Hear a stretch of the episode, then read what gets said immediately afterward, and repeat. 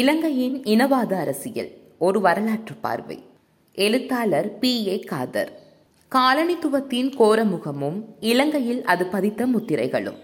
இலங்கையில் வெளிக்காரணிகளின் தாக்கங்கள். அந்நியராட்சியும் வெளிநாடுகளின் செல்வாக்கும் இலங்கைக்கு புதிய விடயங்கள் அல்ல.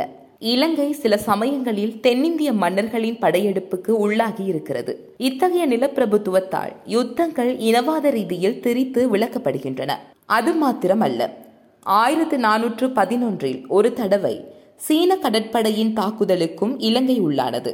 அப்போது நீராவி கப்பல் இன்னும் புழக்கத்துக்கு வராத சமயத்தில் ஒப்பரும் மிக்காரும் இல்லாதபடி பெரிய கடற்படையை மிங் வம்ச ஆட்சியின் கீழ் சீனா கொண்டிருந்தது. அதன் வர்த்தக கப்பல்கள் இலங்கை கடற்கொள்ளையர்களால் தாக்கப்பட்டது. இதனை அப்போதைய இலங்கையின் கோட்டை மன்னன் அலகேஸ்வரா தடுக்கவில்லை. இவ்விடயத்தில் ராஜதந்திர ரீதியாக பேச்சுவார்த்தை மூலம் தீர்வு காண்பதற்காக சீன கடற்படை தளபதி செங் மன்னனை சந்திக்க சென்ற போது அவனை தந்திரமாக சுற்றி வளைத்து கொள்வதற்கும் சீன கப்பல்களை கொள்ளையடிப்பதற்கும் அழகேஸ்வரா முயன்றான். அதனால் ஆத்திரமடைந்த சீன கடற்படை தளபதி செங் கோட்டை மீது தாக்குதலை நடத்தி மன்னன் அழகேஸ்வரனையும் அவனது குடும்பத்தினரையும் அரசு பிரதானிகளையும் கைது செய்து சீனாவுக்கு நான்சிங்குக்கு கொண்டு சென்று யோங்கில் பேரரசரிடம் ஒப்படைத்தான்.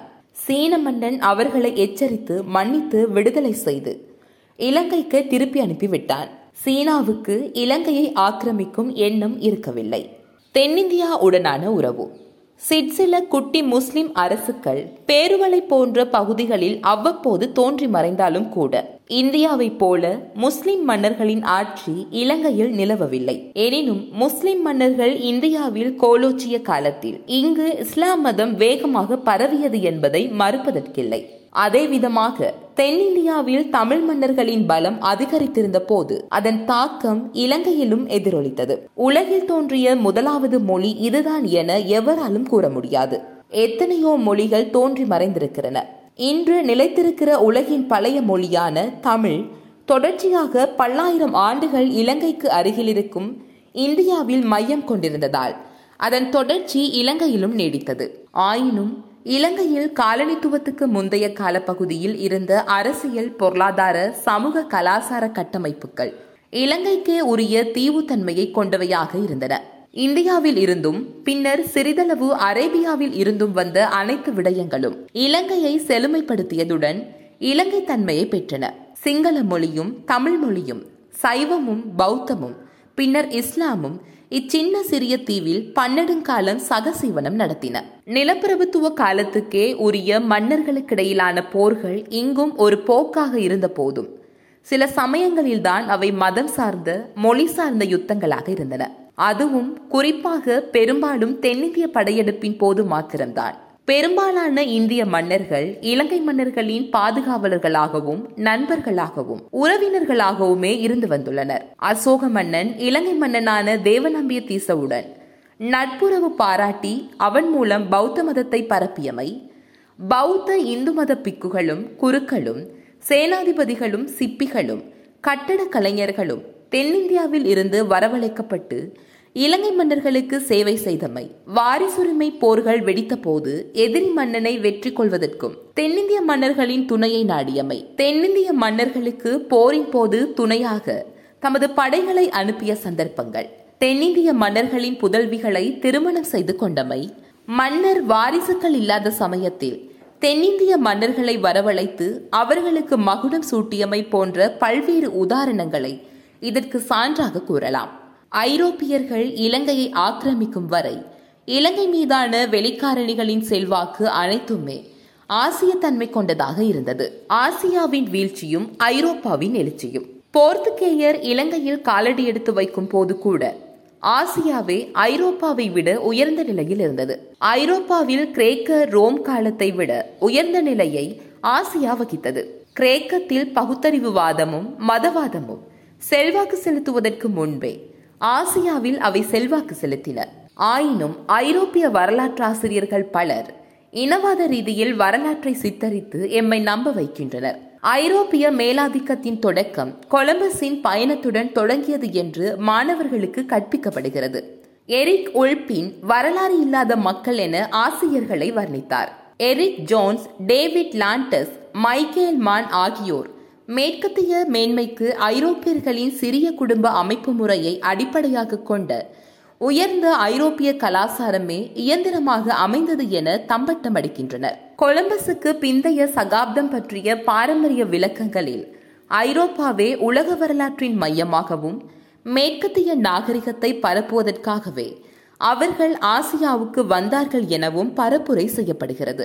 உண்மையில் இந்த வணிக யுத்தத்தில் ஆசியாவின் ஐந்து பெரிய பேரரசுகள் எழுச்சியுற்றன. அவையாவன ஒட்டோமான்கள், சக்பாபிட்டுகள், முகாலயர்கள், மிங் மற்றும் கியூங். புராதன ரோமா சாம்ராஜ்யத்தை இவை விஞ்சின.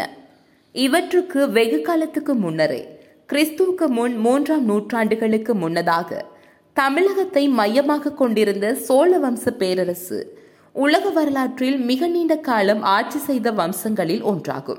இப்பெரிய செழிப்பான பேரரசுகள் ஸ்திரத்தன்மை மற்றும் ஒப்பீட்டளவில் அமைதியை வழங்கின.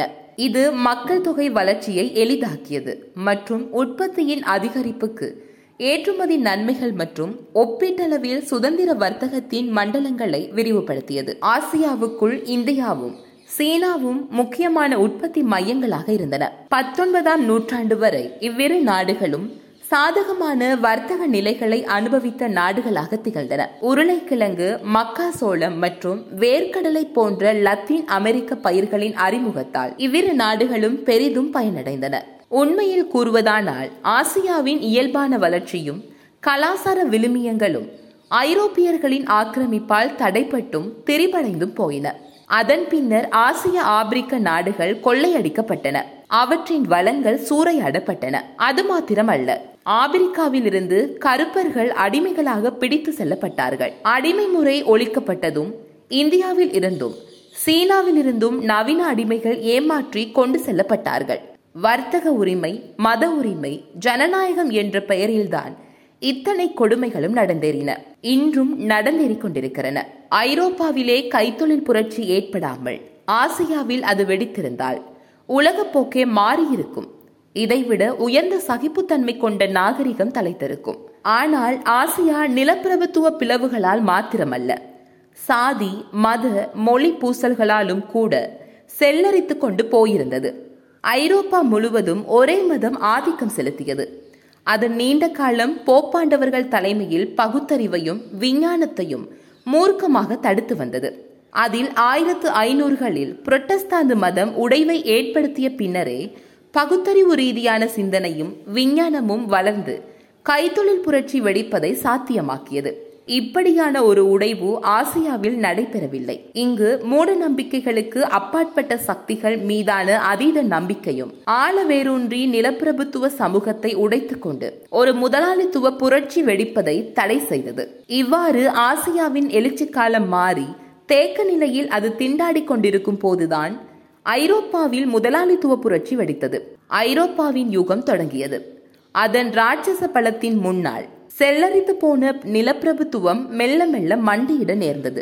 காலனித்துவத்தின் ஆரம்ப காலம் கொடுமை மிக்கதாக இருந்தது. போர்த்துகேயர் இலங்கையில் காலடி வைப்பதற்கு பதிமூன்று வருடங்களுக்கு முன்னர் புதிய உலகான அமெரிக்காவில் கொலம்பஸ் ஆயிரத்து நானூற்று தொன்னூற்றி இரண்டு ஒக்டோபர் மாதம் பனிரெண்டாம் திகதி காலடி பதித்து அமெரிக்காவை ஐரோப்பாவுக்கு அறிமுகப்படுத்திய பின்னர் அங்கு படையெடுத்த ஐரோப்பியர் அங்கு வாழ்ந்த வளர்ச்சி குன்றிய மக்கள் சமூகங்களை கொன்று குவித்து அவர்களின் பொன்னையும் வெள்ளிகளையும் கொள்ளையடித்தனர். எஞ்சியோரை அடிமைப்படுத்தி வேலை வாங்கும் அவர்களது முயற்சி தோல்வியடைந்ததும் பூர்வீக குடிகளின் பிணக்குவியல் மீது தமது வெள்ளை குடியேற்றங்களை நிறுவுவதும் கைப்பற்றிய ஆப்பிரிக்க நாடுகளில் இருந்த கருப்பர்களை ஆடு மாடுகளைப் போல பிடித்து கொண்டு போய் அங்கெல்லாம் பெருந்தோட்டங்களை உருவாக்கி அடிமைகளாக அவர்களிடம் குரூரமாக வேலை வாங்குவதும் அப்போதைய போக்காக இருந்தது. நாளடைவில் இதன் மூலம் அதீத லாபம் தரும் முக்கோண வியாபாரம் ஒன்று உருவானது. ஐரோப்பாவிலிருந்து ஆயுதங்களும் துணியும் வைனும் ஆப்பிரிக்க நாடுகளுக்கு கப்பல்களில் கொண்டு செல்லப்பட்டு அங்கிருந்து அடிமைகளை அமெரிக்காவுக்கு ஏற்றி சென்று அங்கிருந்து சீனி, புகையிலை மற்றும் ஏனைய கொள்ளையடிக்கப்பட்ட பொருட்களை ஐரோப்பாவுக்கு கொண்டு வரும் வர்த்தகம் இவ்வாறு தலை தோங்கியது.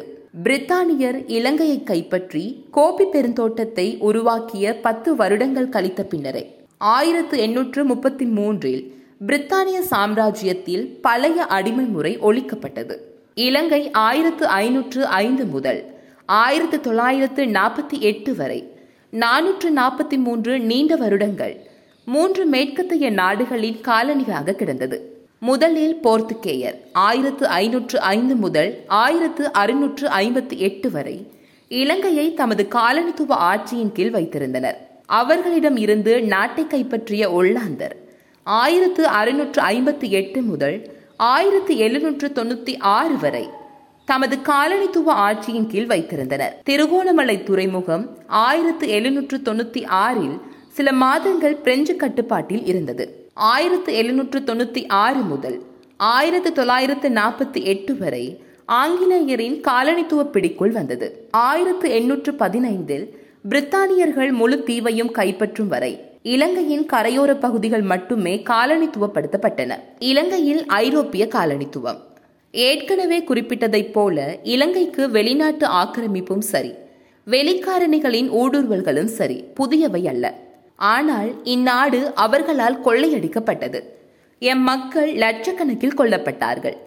அவர்களது உடைமைகள் தீ வைக்கப்பட்டன போன்ற காரணத்தை ஒதுக்கிவிட்டு பார்த்தால் கூட அவை அனைத்தும் ஏற்படுத்திய மாற்றங்களை விட ஐரோப்பிய காலனித்துவவாதிகளின் ஆட்சி ஏற்படுத்திய மாற்றங்கள் ஆழமானவை, அடிப்படையானவை, அளவிலும் குணாதிசயத்திலும் பாரியவை. ஏனெனில் முதலாவதாக எந்த ஒரு வெளிநாட்டு சக்தியும் இவ்வளவு நீண்ட காலம் இதற்கு முன்னர் இலங்கையை ஆட்சி செய்ததில்லை. இரண்டாவதாக இலங்கையின் பெரும் நிலப்பரப்பை இதற்கு முன்னர் நிலையாக ஆட்சி செய்ததில்லை. மூன்றாவதாக அனைத்துக்கும் மேலாக முற்றிலும் மாறுபட்ட பொருளாதார முறைமையும் கிறிஸ்தவ மதத்தையும் மொழியையும் கலாச்சாரத்தையும் சட்டத்தையும் நிர்வாக முறையும் ஆட்சி முறையும் அறிமுகப்படுத்தி இலங்கையின் அடிப்படை தன்மைகளையே தலைகீழாக இது மாற்றிவிட்டது. நானூற்று நாற்பத்தி மூன்று நீண்ட வருடங்கள் நிகழ்ந்த இம்மாற்றங்கள் நூற்று ஐம்பத்தி இரண்டு வருட பிரிட்டிஷ் ஆட்சியின் கீழ்தான் துரிதம் பெற்றன. அளவிலும் குணாதிசயத்திலும் இவை பாரிய தாக்கங்களை ஏற்படுத்தின. இன்றைய தலைமுறை காணுகிற குறை அபிவிருத்தி நவீனத்துவமாகட்டும், இன்று நாம் முகம் கொடுக்கிற அரசியல் பொருளாதார சமூக பிரச்சனைகளாகட்டும், அனைத்திலும் மூலவேரை காலனித்துவ ஆட்சியில்தான், குறிப்பாக பிரித்தானிய காலனித்துவத்தில்தான் காண முடியும். இத்தகைய பாரிய மாற்றங்கள் பெருந்தோட்ட பொருளாதாரம் அறிமுகப்படுத்தப்பட்ட பின்னரே ஏற்படுத்தப்பட்டன. தொடரும்.